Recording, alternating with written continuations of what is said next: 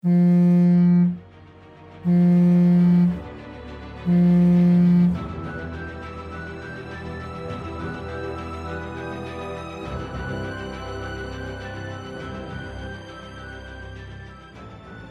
ัสดีครับ ยินดีต้อนรับเข้าสู่รายการ The Creepy Pasta Podcast ครับ รายการที่จะมาพูดคุยเกี่ยวกับเรื่องราวลี้ลับเหนือธรรมชาติ แล้วก็พูดผีปีศาจทั่วทุกมุมโลกครับ วันนี้พบกับผมไว้ครับ ผมเพชรครับ โอเค สวัสดีครับ ก็กลับมาเจอกันอีกครั้งนะครับ ในครับผมรายการ The Creepy Pasta อะก็จริงๆวันนี้ก็ยังอยู่ในช่วงกระแสของวันฮาโลวีนเนอะใช่ เพราะว่าเราปล่อยตอนนี้ก็คือวันที่สามอืมใช่เอ๊ะเดือนอะไรวะพฤศจิกาเออเพิ่งผ่านวันฮาโลวีนเมื่อไม่กี่วันที่ผ่านมาก็คือวันที่สามสิบเอ็ดตุลานั่นเองใช่นะครับ ก็ แน่นอนว่าเราน่าจะมาพูดคุยเกี่ยวกับเรื่องราวฮาโลวีนนะนะเออใช่ใช่ก็อาจจะช้าไปนิดนึง แต่ก็ก็ยังอยู่ในกระแสแหละอะใช่ จริงๆมันจะเป็นวันฮาโลวีนที่ตรงกับวันวันลอยกระทงลอยกระทงเออเออเออปีนี้ก็เป็นปีที่แปลกเนอะก็มีสองอีเวนต์ในวันเดียวกันเลย ใช่ เห็นว่าครบรอบ19ปีนะเออที่จะตรงกันคือจริงๆเนี่ยตอนแรกก็ต้องบอกว่า ผมก็พยายามจะไปหาเรื่องอะไรที่เป็นเรื่องเกี่ยวกับวันลอยกระทง เออ แต่ก็เอ๊ะไม่เจอ ไม่รู้จะคุยอะไรจริงผีกระทงอะนะๆผีกระทงหรืออะไรอย่างเงี้ย ก็ไปหาไม่ไม่ค่อยจะเจอเรื่องอะไรเลยอ่าก็เลย เอ๊ะอะงั้นยังไม่เอาละกัน ก็เลยกลายเป็นเรื่องที่ผมเลือกมาเนี่ย ก็อาจจะฉีกจากฮาโลวีนไปสักเล็กน้อย แต่ก็ยังมีกลิ่นอายบรรยากาศความน่ากลัวของเรื่องราวในวันนี้อยู่เหมือนกันอ๋อครับ แต่ก่อนจะถึงตรงนั้นเดี๋ยวเรามาเริ่มกับที่ของคุณไว้ดีกว่าว่า เรื่องราวที่คุณไว้จะเอามาเล่าในวันนี้คืออะไร อ๋อ ก็เป็น เป็นสัญลักษณ์ของวันฮาโลวีนนั่นแหละ ก็คือฟักทอง อืมหลังจากที่เราเห็นฟักทองที่แกะสลักเป็นรูปหน้าผีอะนะ เออซึ่งเขาไม่ได้แกะสลักเล่นๆนะ มันมีตำนานของมันที่เขาเรียกว่าแจ็คโอเลนเทนนั่นเอง อืม อ่าครับ จริงๆ แล้ว Jack-o'-lantern เนี่ยมันเป็นตำนานพื้นบ้านนะนะของชาวไอริชประเทศไอร์แลนด์นั่นแหละแนวๆนั้น อืมเป็นตำนานที่เกี่ยวกับผู้ชายคนหนึ่งที่ชื่อว่า แจ็คแต่ว่าคนในหมู่บ้านหรือคนในแถบนั้นเขาเรียกว่า Stingy Jack แจ็คเนี่ยเป็นคนที่ค่อนข้างขี้เหนียวนะแล้วก็เอาแต่ใจค่อนข้างเอาเปรียบผู้อื่น เหมือนกับชอบลักเล็กขโมยน้อย แล้วก็ชอบโกงคนนั้นคนนี้ สิ่งที่ peak เลยก็คือแจ็คเนี่ยใช้ชีวิตสัมมาเลเทเมาไปเรื่อยๆ จนกระทั่งครบอายุไขของตัวเอง ถึงเวลาซาตานเองก็ต้องมีหน้าที่มาเอาวิญญาณไป แต่ว่ามีเรื่องเล่าว่าแจ็คเนี่ยต่อรองกับซาตานณโรงเล้าแห่งหนึ่งว่า เออเนี่ยไหนๆก็จะตายแล้วขอกินเหล้าให้หมดซะก่อนหนึ่งแก้ว แต่ว่าตัวเองเนี่ยไม่มีเงิน ก็เลยเหมือนต่อรองกับซาตานว่าช่วยแปลงเป็นเงินหน่อยได้ไหมแล้วพอยื่นให้อ่าร้านค้าเนี่ยร้านเหล้าเนี่ยแล้วก็ค่อยแปลงร่างกลับเป็นซาตานเหมือนเดิม แล้วตัวเองจะยอมไปกับซาตานโดยดี แต่ทีนี้เนี่ยอืมพอซาตานเนี่ยแปลงกายเป็นเหรียญแจ็คเนี่ยก็เอาเหรียญนะไว้ในกระเป๋าเชิ้ตตัวเอง พร้อมกับไม้กางเขน ทำให้ซาตานไม่สามารถแปลงกายกลับละคืนร่างเดิมได้ท่านนึกเอาไว้เลยผนึกเอาไว้ เรียกว่าซาตานในหลงกลของในในแจ็คนี่เอง แต่ว่านายแจ็คเนี่ยก็คือต่อรองกับซาตานว่าเขาเนี่ยจะยอมเอาไม้กางเขนออกจากกระเป๋ากระเป๋าเสื้อนะแต่ว่ามีเงื่อนไขแค่ว่า ขอเขามีอายุอีกหนึ่งปี ขอใช้ชีวิตอีกหนึ่งปีได้ไหมแล้วค่อยกลับมาหาเขา ซึ่งซาตานก็ตกลงแล้วก็แล้วก็ยอมรับข้อเสนอนี้ ทีนี้เนี่ยตัวแจ็คเองอะก็ใช้ชีวิตแบบเนี้ยไปเรื่อยๆสัมมาเลเทเมาลักเล็กขโมยน้อย เห็นแก่ตัวนะ ไปเรื่อยๆเลย จนกระทั่งครบหนึ่งปีซาตานเนี่ยก็กลับมาตามคำสัญญามาหาแจ็คแล้วก็มาทวงสัญญาว่าตอนนี้เนี่ยครบหนึ่งปีแล้ว แจ็คเองเนี่ยอืมก็ต่อรองกับซาตานอีกรอบหนึ่งว่า โอเค รอบเนี้ยไปจริง ๆ จะไปกับซาตานจริง ๆ แต่ว่ามีเงื่อนไขแค่ว่า เขาเนี่ยหิวเหลือเกิน เขาคิดว่านรกเนี่ยน่าจะเดินทางไปไกลมาก เพราะฉะนั้นเนี่ยอยากกินผลไม้บนต้นต้นไม้ต้นเนี้ยช่วยให้ท่านซาตานเนี่ย ปีนขึ้นไปเอาผลไม้ให้เราหน่อยได้ไหมเราเนี่ยปีนไม่มีแรงปีน อืมซาตานก็ตบปากรับคำปีนต้นไม้ขึ้นไปไปเอาผลไม้ให้ แล้วในช่วงเวลานั้นเองนายแจ็คก็เอามีดเนี่ย มาแกะสลักบนบนใต้ต้นไม้เป็นไม้กางเขน ก็ทำให้ซาตานลงจากต้นไม้ไม่ได้ ทีนี้เนี่ยแจ็คก็ยื่นข้อเสนอกับซาตานอีกรอบหนึ่งซึ่งเป็นข้อเสนอที่ค่อนข้างจะเห็นแก่ตัวมากๆก็คือ ขอเวลาใช้ชีวิตอีกสิบปี หลังจากที่สิบปีเนี่ยถ้าหากว่าเขาตายเนี่ยซาตานก็ห้ามมาเอาวิญญาณเขาไปในนรกด้วย ซึ่งซาตานเขาอยากลงต้นไม้อะก็ตบปากรับคำเหมือนเดิมขังเอาไว้ข้างบน ใช่ ไม่กล้าลงจากต้นไม้ ก็ไม่เข้าใจเออว่าทำไมไม่กระโดดอืมก็โอเค ก็ซาตานก็ตบปากรับคำแจ็คก็ทำให้ซาตานนั้นต้องยอมรับเงื่อนไขแต่โดยดีทำให้แจ็คนั้นก็มีชีวิตยาวนานไปอีกสิบปี โดยที่ซาตานไม่เข้ามายุ่งเกี่ยว แล้วก็ในตามตำนานหรือนิทานเนี่ยนะ หลังจากสิบปีเนี่ยแจ็คก็ตายถึงอายุไขที่ตกลงกันไว้กับซาตานซาตานเองก็เป็นคนที่เอ่อรักษาสัญญาไม่เข้ามายุ่ง ไม่เข้ามารับวิญญาณของแจ็คด้วย แจ็คเนี่ยอืมในเมื่อตายไป แจ็คก็เลยรู้สึกว่า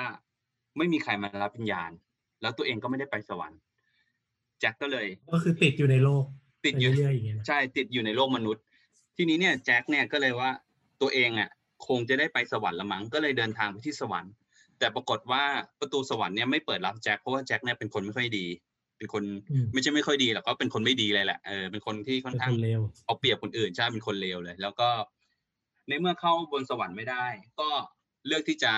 โอเค เดินไปเดินไปนรกดีกว่า ดีกว่าอยู่คนเดียวบนโลกมนุษย์ ก็เลยเลือกที่จะเดินไปที่เอ่อในนรก ทีนี้เนี่ยพอไปเจอซาตานในนรกเนี่ย แจ็คเนี่ย ก็เลยขอซาตานน่ะเข้าไปอยู่ในนรกด้วย แต่ว่าซาตานเนี่ยมองว่าเขาเป็นคนรักษาสัญญา คือตอนนี้ผมดูแล้วเหมือนเขาไม่ใช่ซาตานอะอืมจริงอาจจะเป็นเหมือนยมทูตอะไรอย่างงี้ป่ะใช่ผมว่าเออนาน่าน่าจะเชิงเชิงๆนั้นตามตามนิทานของชาวไอริสอะนะแล้วตัวอืมของอ่าซาตานเนี่ยก็ในเมื่อตบปากรับคำไปแล้ว ก็เลือกที่จะไม่รับวิญญาณของแจ็คเข้าเข้าในโลกนรกด้วยเช่นกัน เพราะฉะนั้น ก็ทำให้แจ็คเนี่ยอยู่ระหว่างตรงกลางในระหว่างระหว่างโลกมนุษย์โลกวิญญาณอะที่ไม่สามารถไปทั้งสวรรค์และก็นรกได้ แต่ว่าแจ็คเองก็ยังขออะไรบางอย่างกับซาตานก็คือ ตอนนี้ขออะไรขอดวงไฟหรือว่าขอโคมไฟจากเอ่อซาตานได้ไหมเนื่องจากเขาเดินทางมาไกลแล้วมันมืดมาก อืม เนื่องจากโลกตรงกลางระหว่างเอ่อนรกและสวรรค์เนี่ยของโลกวิญญาณเนี่ยมันจะมืดมาก ทำให้โอเคซาตานเห็นใจ แล้วก็มอบดวงไฟที่ไม่มีวันมอดดับให้แก่แจ็คที่นี้แจ็คเนี่ยก็เลยเอาดวงไฟดวงนั้นน่ะเอามาใส่ในในหัวผักที่เรียกว่า turnip อ่อก่อนก่อนที่มันจะเป็นฟักทองอะนะแล้วก็เดินร่อนเร่พเนจรในโลกมนุษย์เรื่อยมาจนถึงปัจจุบัน และหลังจากนั้นเนี่ยวัฒนธรรมไอตัวผีหัวฟักทองเนี่ยเข้ามาในอเมริกาเนี่ยตัวอเมริกาเนี่ยก็เปลี่ยนจากหัวผักมาเป็นหัวฟักทอง แล้วก็ได้รับความนิยมมากขึ้นในวันฮอลโลวีนนั่นเอง อืมจริงๆไอหัว turnip เนี่ยดูผมลองหารูปดูอะอืมหน้าตามันคล้ายๆ เหมือนกับพวกพวกแห้วอะเหมือนหัวแห้วอะไรเงี้ยเหมือนหัวหอมเออขนาดใหญ่อะอืมเออเออใช่เหมือนหัวหอมขนาดใหญ่มากๆกันหนึ่งอะอืมอืมเป็นผักที่แปลกดีเพิ่งเคยเห็นใช่แล้วก็ไอไอตัวแจ็คเนี่ยตอนหลังก็เอ่อเมื่อก่อนที่ในชาวไอริชเรียกว่า Jack of the Lantern เนี่ย แต่ตอนหลังอะมาอยู่ในที่มาโด่งดังในอเมริกา เขาก็เรียกให้มันสั้นลงเป็น Jack-o'-lantern แทนอืมและนี่ก็คือตำนานผีหัวฟักทองที่ที่เราเราเห็นว่าในช่วงเทศกาลฮอลโลวีนเนี่ย เขาจะแกะสลักหน้าหน้าผีในหัวฟักทองอะนะก็คือมาจากตำนานของ Jack-o'-lantern นี่เอง เชื่อว่าทุกคนน่าจะคงเคยเห็น เจ้า Jack-o'-lantern อยู่ทั่วไปนี่แหละ ใช่ใช่ใช่ก็แล้วจริงๆส่วนตัวผมก็เหมือนเคยได้ยินเรื่องมา แต่ก็ค่อนข้างลืมไปละต อนเด็กๆก็จำได้ว่าเห็นไอ้หัวฟักทองเนี้ยก็คิดว่าอ๋อมันก็เป็นแค่สัญลักษณ์ไม่ได้คิดว่ามันมีตำนานเอ่อ support หรือว่า backup ด้านหลังอะไรขนาดนี้อืด้วยมเหมือนกันผมผมก็คิดว่ามันเป็นเหมือนศิลปะอะไรอย่างนี้ แต่ว่าพอไปอืมดูเรื่องตำนานลึกขึ้นน่ะก็เลยทำให้เรารู้ว่าเออเนี่ย Jack-o'-lantern เนี่ยเออคือหลอกหลอกซาตานซ้ำแล้วซ้ำเล่าอะคิดดูแล้วกันอืมเออจริงๆก็ถือว่าแจ็คถ้าถ้าถ้าตามตำนานอันนี้ก็เหมือนว่าแจ็คก็เป็นคนที่ ค่อนข้างฉลาดแล้วก็มีไหวพริบใช่ใช่มากคนหนึ่งเหมือนกันใช่ใช่แล้วก็ในอีกมุมหนึ่งก็คือสตาร์เนี่ยก็ค่อนข้างเป็นคนที่จิตใจงดงามแล้วก็เออ ใจดีใจดีมากด้วยเหมือนกัน ใช่ใช่ใช่เออใจดีมากด้วย ใจดีมาก อืมโอเค ก็เป็นเรื่องที่น่าสนใจครับ ที่เรามาคุยกันเรื่องแจ็คโอไลทันกับอีกหนึ่งตำนานเนาะของวันฮาโลวีนใช่อืมซึ่งเราเห็นกันทุกปีแหละ แต่เราเราไม่รู้ว่าตำนานดั้งเดิมมันมาจากไหนนั่นเองอืม โอเคก็ประมาณนี้นะครับครับอันนี้ก็เป็นเรื่องที่คุณบอยเอามาเล่าให้เราฟังกันในวันนี้มาทีนี้ต่อไปดีกว่าเออต่อไปเป็นเรื่องของผม ของผมเนี่ย เนื่องจากว่าผมไปไล่หาข้อมูล ผมก็พยายามจะไปเก็บพวกเกร็ดเกี่ยวกับฮาโลวีนกับ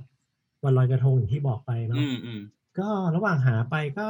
เออก็ก็ไปเจอแบบเรื่องทั่วไปเรื่องแม่มดเรื่องอะไรเงี้ย แต่ก็คิดว่า เอ๊ะมันอาจจะดูหลายๆคนน่าจะ ค่อนข้างรู้จักเรื่องพวกนั้นกันอยู่แล้วอืมผมก็เลยบังเอิญบังเอิญเนี่ย ไปเจอเว็บไซต์เว็บไซต์หนึ่งอืมที่พูดถึงสมาคมลับอันหนึ่งทีเนี้ยก่อนที่ผมจะเล่าเรื่องสมาคมอันเนี้ย ผมอาจจะต้องถามก่อนว่า คุณไว้กับท่านผู้ฟังเนี่ย เชื่อไหมว่าบนโลกเราเนี่ย จริงๆแล้วมันเหมือนกับมีพวกปีศาจหรือว่าสัตว์ประหลาดที่แบบใช้ชีวิตอยู่ร่วมกับมนุษย์ แต่ว่ามีองค์กรบางอย่างเนี่ย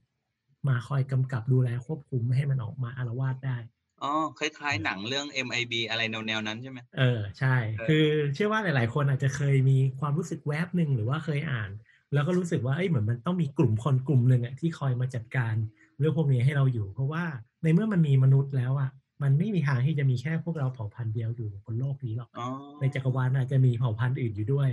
ซึ่งมันต้องมีกลุ่มบางอย่างที่มาคอยจัดการเรื่องราวพวกนี้แน่ก็คือเป็นหน่วยงานที่คอยเหมือน เอ่อทำงานเหมือนไม่ไม่ไม่ให้ไอ้พวกโลกวิญญาณมารบกวนเราอย่างนี้ป่ะๆเอออาจจะไม่ได้จะบอกว่าวิญญาณก็ไม่ใช่อืมจะบอกว่าสัตว์ประหลาดก็ไม่เชิงอ๋ออาจจะเหรอต้องบอกว่าสิ่งที่เราไม่คุ้นชินมากกว่าอืมอาจจะเป็นวัตถุหรือว่าเป็นอะไรก็ตามเออถ้าจินตนาการภาพอาจจะบอกว่า MIB เนี่ยก็อาจจะเป็นองค์กรที่ดูใกล้เคียงกับเรื่องนี้ก็ได้อ่าฮะอืมคือคือเราเคยคุยเรื่องของอิลูนิมาติเนาะใช่ที่ใช่ใช่มันเป็นองค์กรที่มาเหมือนกับคอยควบคุมวงการในเรื่องของการเมืองในการกำหนดทิศทางต่างๆ อันนั้นก็คือเหมือนกับว่าเป็นองค์กรที่คอย support ด้านหลังเนาะให้การให้การเมืองตัดสินใจว่าจะไปทางซ้ายหรือจะไปทางขวาอืมแต่อันเนี้ยมันเป็นสิ่งที่อาจจะดู beyond มากไปกว่านั้น เพราะว่ามันเป็นการกำกับเรื่องของสิ่งที่อยู่เหนือธรรมชาติด้วย อืมอืมซึ่งองค์กรที่ผมจะมาเล่าให้ฟังในวันนี้ ชื่อว่า SCP Foundation มันคือสมาคมลับที่คอยกำกับ แล้วก็จัดการเรื่องวุ่นวายในโลกใบนี้อืมว่ากันว่าเนี่ยไม่มีใครรู้ว่าสถานที่ตั้งขององค์กรเนี้ยอยู่ที่ไหน แต่เชื่อว่าองค์กรเนี้ยมีหน่วยงานที่เกี่ยวข้องในหลาย ๆ ประเทศ เข้ามามีส่วนร่วมในการคอยดูแลบริหารจัดการเป็นจำนวนมากอืมเคยมีข่าวลือว่าองค์กรนี้อาจจะอยู่ทางตอนเหนือของอเมริกา แคนาดา หรือว่าอาจจะเป็นอยู่ในหุบเขาหิมะอันหนึงของรัสเซีย หรืออาจจะอยู่ทางขั้วโลกเหนือหรือขั้วโลกใต้ หรือแม้กระทั่งอยู่ในแอฟริกา ซึ่งมันอยู่กระจัดกระจายมาก ไม่มีใครรู้ว่าจริง ๆ แล้วมันอยู่ที่ไหน อืม แต่ว่าเรื่องที่เราจะมาเล่าให้ฟังในวันนี้ก็อาจจะต้องบอกก่อนว่า SCP Foundation เนี่ย มีคนว่ากันว่ามันเรื่องราวที่มีการแพร่หลายกันอยู่บนอินเทอร์เน็ตเนี่ยกว่า 90%มันเป็นเรื่องราวที่แต่งขึ้นอ๋อเออ แต่ก็ก็มีคนบอกว่าในเรื่องราวที่แต่งขึ้นจริง ๆ แล้ว มันก็มีเรื่องจริงสอดแทรกอยู่ด้วยด้วยเหมือนกันอ๋อมซึ่งเราอาจจะไม่มาตัดสินว่าจริงหรือไม่จริงแล้วกันอืมแต่เราจะพาทุกคนไปรู้จักกับสมาคมลับที่ชื่อว่า SCP Foundation เรื่องราวขององค์กรและประวัติความเป็นมาของมันกันดีกว่า ก็ถ้าพูดถึง SCP Foundation เนี่ย เราอาจจะต้องย้อนกลับไปในปี 2007 คือในปี 2007 เนี่ย มีการพูดถึงองค์กรลับแห่งหนึ่งขึ้นมา ซึ่งถูกเรียกว่า SCPS ซึ่งมีการรวมจากคำสามคำก็คือคำว่า Special Containment แล้วก็ Procedure อ๋ออืมซึ่งถ้าแปลเป็นไทยก็คือเหมือนกับเป็นการปฏิบัติการกักกันแบบพิเศษ กักอ่ากักกันเหรออ๋อ กักกันใช่เหมือนกับกักบริเวณกักกันอะไรบางอย่าง อืมอืมเดี๋ยวเราจะมาดูกันว่าเขาพูดถึงการกักกันอะไรกัน อืมเรื่องราวเนี่ยมันเกิดขึ้นในเว็บบอร์ด 4chan เป็นเว็บเว็บบอร์ดชื่อดังของอเมริกาเนาะคล้ายๆกับ Reddit คล้ายๆกับพันทิปมันก็จะมีห้องห้องหนึ่งที่เป็นห้องที่พูดถึงกับเรื่องราวลึกลับที่มีคนมาเล่าเรื่องราวต่างๆ ในช่วงเวลานั้นนะในปี 2007 มีการพูดถึงวัตถุลึกลับอันหนึ่งที่ชื่อว่า SCP ขีด173อ๋ออืมคือต้องบอกก่อนว่าไอ้พวกวัตถุลึกลับที่ Foundation เนี้ยคอยกำกับดูแลอยู่อะมันจะเป็นชื่อแบบขึ้นต้นด้วย SCP แล้วก็ขีดตามด้วยตัวเลขทั้งหมดเลย อืม ซึ่ง SCP ขีด173เนี่ย มันคือเขาเรียกว่า The Sculpture เอ่อเดี๋ยวผมส่งภาพให้ดู แล้วเดี๋ยวอาจจะให้คุณไว้ช่วยอธิบายหน่อยว่า หน้าตาของอีตัว SCP อี The Sculpture เนี่ยอ่าฮะหน้าตามัน หน้าตามันประมาณยังไงอ่าฮะมันมันมันเหมือนหนอนมีขา แต่ยืนแบบคนนะ มันอ่าเออมันเหมือนไส้เดือนที่มีลักษณะเหมือนคนเลยใช้กิริยาท่าทางเหมือนคนน่ะ เออ คือคือคือคือคือทรงหนอนน่ะเออใช่ ซึ่งมันก็กำลังยืนอยู่ที่มุมห้องห้องหนึ่งเนาะอ่าฮะในเหมือนยืนอยู่ในมุมห้องสักที่หนึ่งอะเหมือนในโกดังหรืออะไรอืบางมอย่างอืมอืมอ่าก็โอเค เจ้า SCP 173เนี่ยที่มีการพูดถึงอย่างกว้างขวางเนี่ยเออก็ตอนนั้นเนี่ยมีการพูดถึงมันอะเยอะมากๆเลยนะอืมเพราะว่ามีคนเห็นภาพนี้แล้วก็เฮ้ยไอตัวนี้มันคืออะไร บางคนก็บอกว่าเป็นหนอน บางคนก็บอกว่าเฮ้ยมันเป็นแค่รูปปั้นธรรมดาอะไรหรือเปล่า ก็มีการถกเถียงโต้เถียงกันใน ในเว็บบอร์ด 4chan เป็นจำนวนมากอ่าในช่วงเวลานั้น อืมคือมันดังมากถึงขนาดว่ามีคนเอาเจ้าตัวเนี้ยไปแต่งเป็นนิยายอ่าแต่งเป็นเรื่องราวเหมือน side story ของมันอ่าฮะอืม จนถึงว่ามีคนเนี่ยเอาไปทำเป็นเกมเลยอืมอืมซึ่งมันเคยไปปรากฏในเกมหลายๆเกม เช่น Minecraft ก็มีอืมตัวเนี้ยไปโผล่ด้วยเหมือนกัน หรือว่าจะเป็นเกมที่เกี่ยวข้องกับองค์กรนี้เลย ชื่อว่า SCP Containment Breach อืมอ๋อก็ไปปรากฏตัวอยู่ในนั้นด้วยเหมือนกัน ซึ่ง อ่าเดี๋ยวผมจะกลับมาเล่าถึงเจ้าตัว SCP 173อีกครั้งหนึ่งในภายหลังแล้วกันอ่าแต่ว่าก่อนจะถึงตรงนั้นเนี่ยเดี๋ยวขอเล่าเรื่องราวของ SCP Foundation เพิ่มเติมกันสักเล็กน้อยอืมจากการหาข้อมูลมาเนี่ยผมจะพบว่า SCP Foundation ภายหลังเนี่ยมีการเปลี่ยนชื่อเป็น Secure Content Protect จากเดิมที่เป็นชื่อว่า Special Containment Procedure อืมอ๋อซึ่ง Secure Content Protect ก็เหมือนกับว่าเอ่อทำให้ปลอดภัยเอ่อ Contain ก็เหมือนกับว่าบรรจุกักกันแล้วก็ป้องกันอะไรประมาณแบบเนี้ย อือืมมซึ่งสามอันเนี้ยเหมือนกับเป็นหัวใจหลักของเจ้า SCP เลย แต่อืมแต่ไม่ไม่ได้มีคำไหนที่เป็นในเชิงกำจัดเลยใช่ใช่ไหม ไม่มี อืมอืมจริงๆเมื่อกี้เรารู้จัก SCP 173เบื้องต้นนะ ว่าหน้าตาคล้ายๆ หนอนเป็นแบบอ่าหินหินๆหน่อยอืมแต่จริงๆอะมันมี SCP ที่ถูกบันทึกเอาไว้เนี่ยเอ่อว่ากันว่าน่าจะมีมากกว่าปัจจุบันนะน่าจะมีประมาณ6,000กว่ารายการ ที่ถูกบันทึกไว้ทั้งแบบเปิดเผยแล้วก็ไม่เปิดเผยอืมเราอาจจะเคยได้ยินมันในหลาย ๆ ชื่อ เช่น Silent Head อ่า ไอตัวเปรตเปรตหัวลำโพงอะอ่าหัวเป็นเป็นลำโพงอะอ่าอ่าอ่าซึ่งอันเนี้ยก็จะเป็นชื่อว่า SCP 6789อืมหรือว่าจะเป็นเอ่อ p r e g Doctor หรือว่าหมอกาดำที่อืมเราน่าจะเคยคุ้นในยุคที่มันมีโรคการละโรคระบาดอ่าในช่วงยุคกลาง อือ่ามอันเนี้ยก็ปรากฏเรื่องราวของเขาอยู่ใน SCP 049ด้วยเหมือนกันอืมอืมหรือจะเป็นการทดลองการทดลองหนึ่งอ่าการทดลองเนี้ยไม่รู้ว่าคุณไว้เคยได้ยินไหม ที่ประเทศรัสเซียมีการจับเอาเฉลยเนี่ยมากักเอาไว้ แล้วไม่ให้หลับไม่ให้นอนเป็นเวลานานอ่าเคยได้ยินเคยได้ยินซึ่งการทดลองนี้เออแล้วพอสุดท้ายเนี่ยก็คือว่าคนคนนั้นน่ะหน้าตาก็ผิดรูปบิดเบี้ยว ออกไปดูสภาพไม่เหมือนคนอีกเลยอืมอันนี้ก็เป็นเรื่องราวของสิ่งที่เรียกว่า Russian Sleep Experiment หรืออะไรประมาณเนี้ยอืมอืมอืมอืมซึ่งอันนั้นอะ สุดท้ายเราก็รู้นะว่าไอ้จริงไอ้เรื่องนั้นน่ะเป็นเรื่องไม่จริง เออมันเป็นแบบเรื่องเล่าบนอินเทอร์เน็ตที่เป็นเหมือนกับ creepypasta เรื่องหนึ่งอ๋อแต่ว่าเออมันมีการพูดถึงว่าไอ้ SCP ไอ้ตัวเนี้ยมันมีการอ้างอิงถึง SCP 096 ตัวหนึ่งซึ่งอันเนี้ยมันมีการโพสต์คลิปคลิปหนึ่งเป็นเรื่องราวของชายขี้อายคนหนึ่งที่แบบหน้าตาเหมือนกับ เจ้าตัวลูกใน Russian Sleep Experiment เลยก็หลายๆคนก็คิดว่าเฮ้ยจริง ๆ หรือว่าเรื่องนั้นน่ะมันก็เป็นเรื่องจริงหรือเปล่านะอืมเออ แล้วก็การทดลองของชายขี้อายคนนี้ก็คือเป็นชายร่างกายที่แบบเออดูแบบผอมแห้ง หน้าตาบิดเบี้ยว แล้วก็อืมแบบเคลื่อนที่ไปมาอยู่ในห้องห้องเหมือนกับเป็นห้องกักบริเวณของเขาอือะไรมแบบเนี้ยเออเขาก็บอกเอ้ยมันอาจจะเป็นคนเดียวกันกับเรื่องราวนั้นหรือเปล่าอืมการแต่งเรื่องนั้นขึ้นมาเพื่อเป็นการเรื่องราวของชายขี้อายคนเนี้ยไม่มีอยู่จริงเห มือนกับอืมสร้างเรื่องขึ้นมาพเพื่อยายาแบมบมาพยายามเบี่ยงประเด็นไปไปเรื่องที่เรื่องเป็นเรื่องดูเป็นเรื่องโกหกถูกไหมอืมใช่หรืออะไรประมาณแบบนั้น อืม ซึ่งอันเนี้ยก็ไม่มีใครตอบได้ว่าจริงหรือไม่จริง อืม อืม ซึ่งอย่างเมื่อกี้พวกรายชื่อของสิ่งที่มีเรามีการพูดถึงไปอะ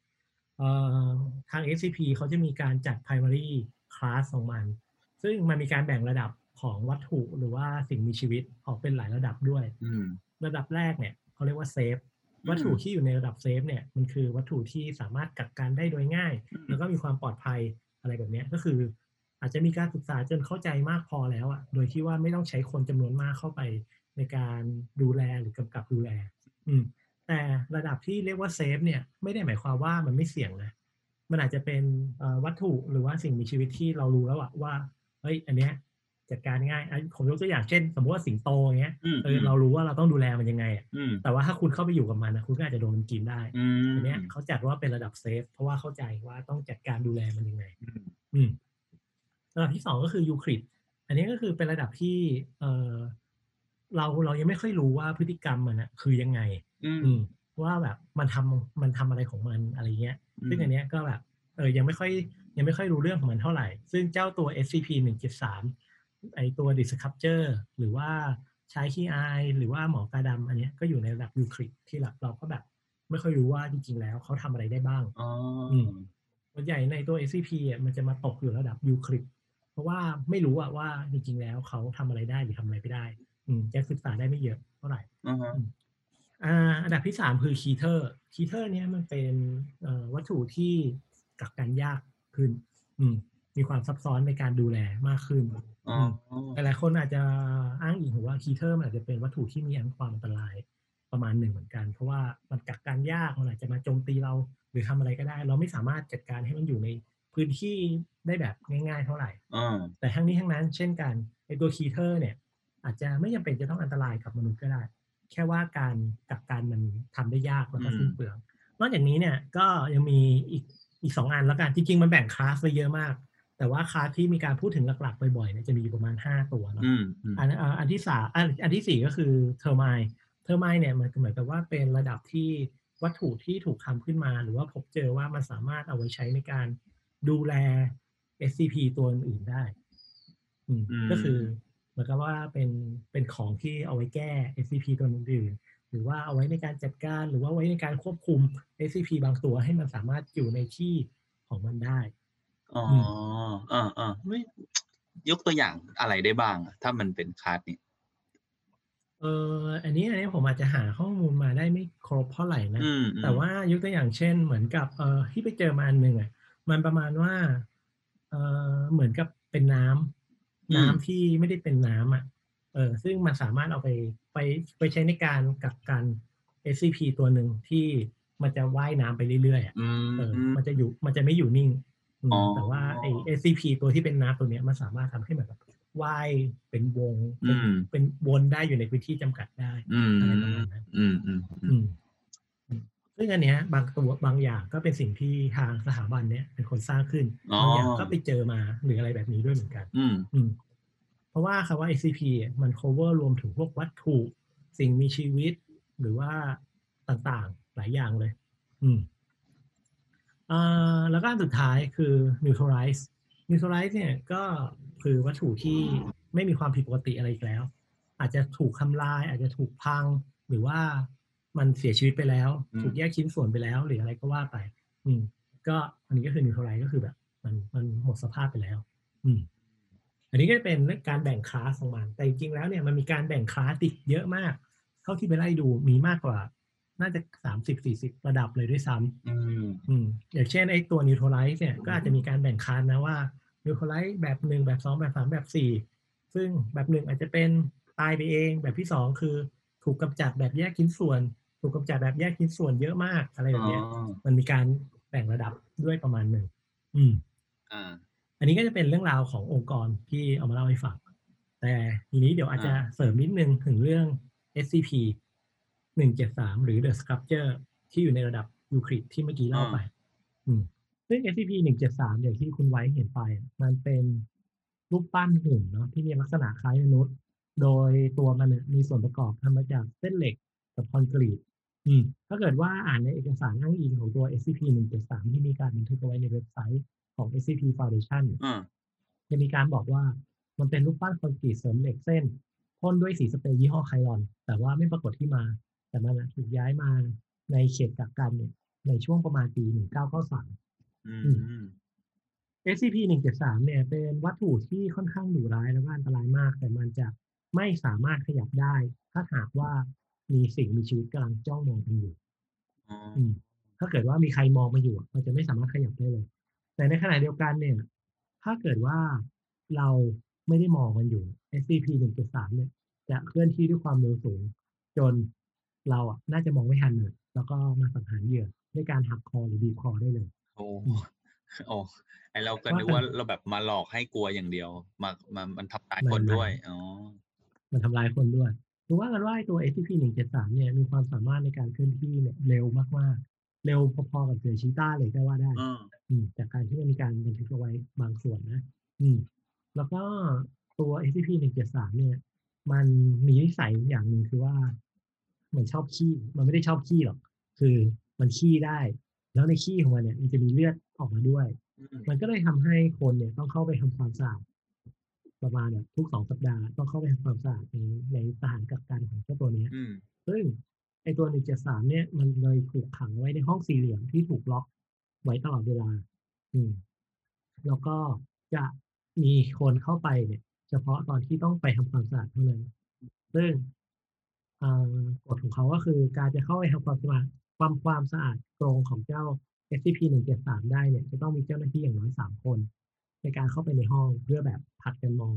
และเมื่อเข้าไปในห้องแล้วเนี่ย ห้องจะถูกปิดตายทันทีอืมแล้วก็เจ้าหน้าที่อย่างน้อยสองคนเนี่ยจะต้องมองเจ้าตัว SCP หนึ่งเจ็ดสามเอาไว้ตลอด แล้วก็ต้องมีการขานเรียกว่า เอ้ยจะกระพริบตานะ ให้อีกคนนึงมองไว้ห้ามกระพริบเออหรืออะไรแบบเนี้ยอืมก็คือต้องสลับกันอะระหว่างที่ทำความสะอาดไปก็คืออะสลับกันไปเรื่อยๆเรื่อยๆเรื่เพื่ออยๆเรื่อยเพื่อไม่ให้ขยับตัวถูกไหมๆเพื่อไม่ให้มันขยับอ่ตัวได้าอ่าอ่าอะไรประมาณนี้ อันนี้ก็เป็นเรื่องราวของ SCP หนึ่งเจ็ดสามที่เอามาเล่าให้ฟังกัน อืมอืมอ่าอืมคุณคิดว่าไงครับ คือผมกำลังคิดว่า SCP เนี่ย คือมันอาศัยและปะปนอยู่กับพวกมนุษย์ด้วยถูกปะ ใช่ มัน มัน ผมไปเจออันหนึ่งมันเหมือนกับว่าเป็นเหมือนกับเอ่อวัตถุอะประมาณว่าเหมือนกับเป็นนกรูปเป็นกระดาษที่พับเป็นรูปนกอือะมแต่มันมีความสามารถอะไรบางอย่างของมันอยู่ อะไรอย่างนั้นอะ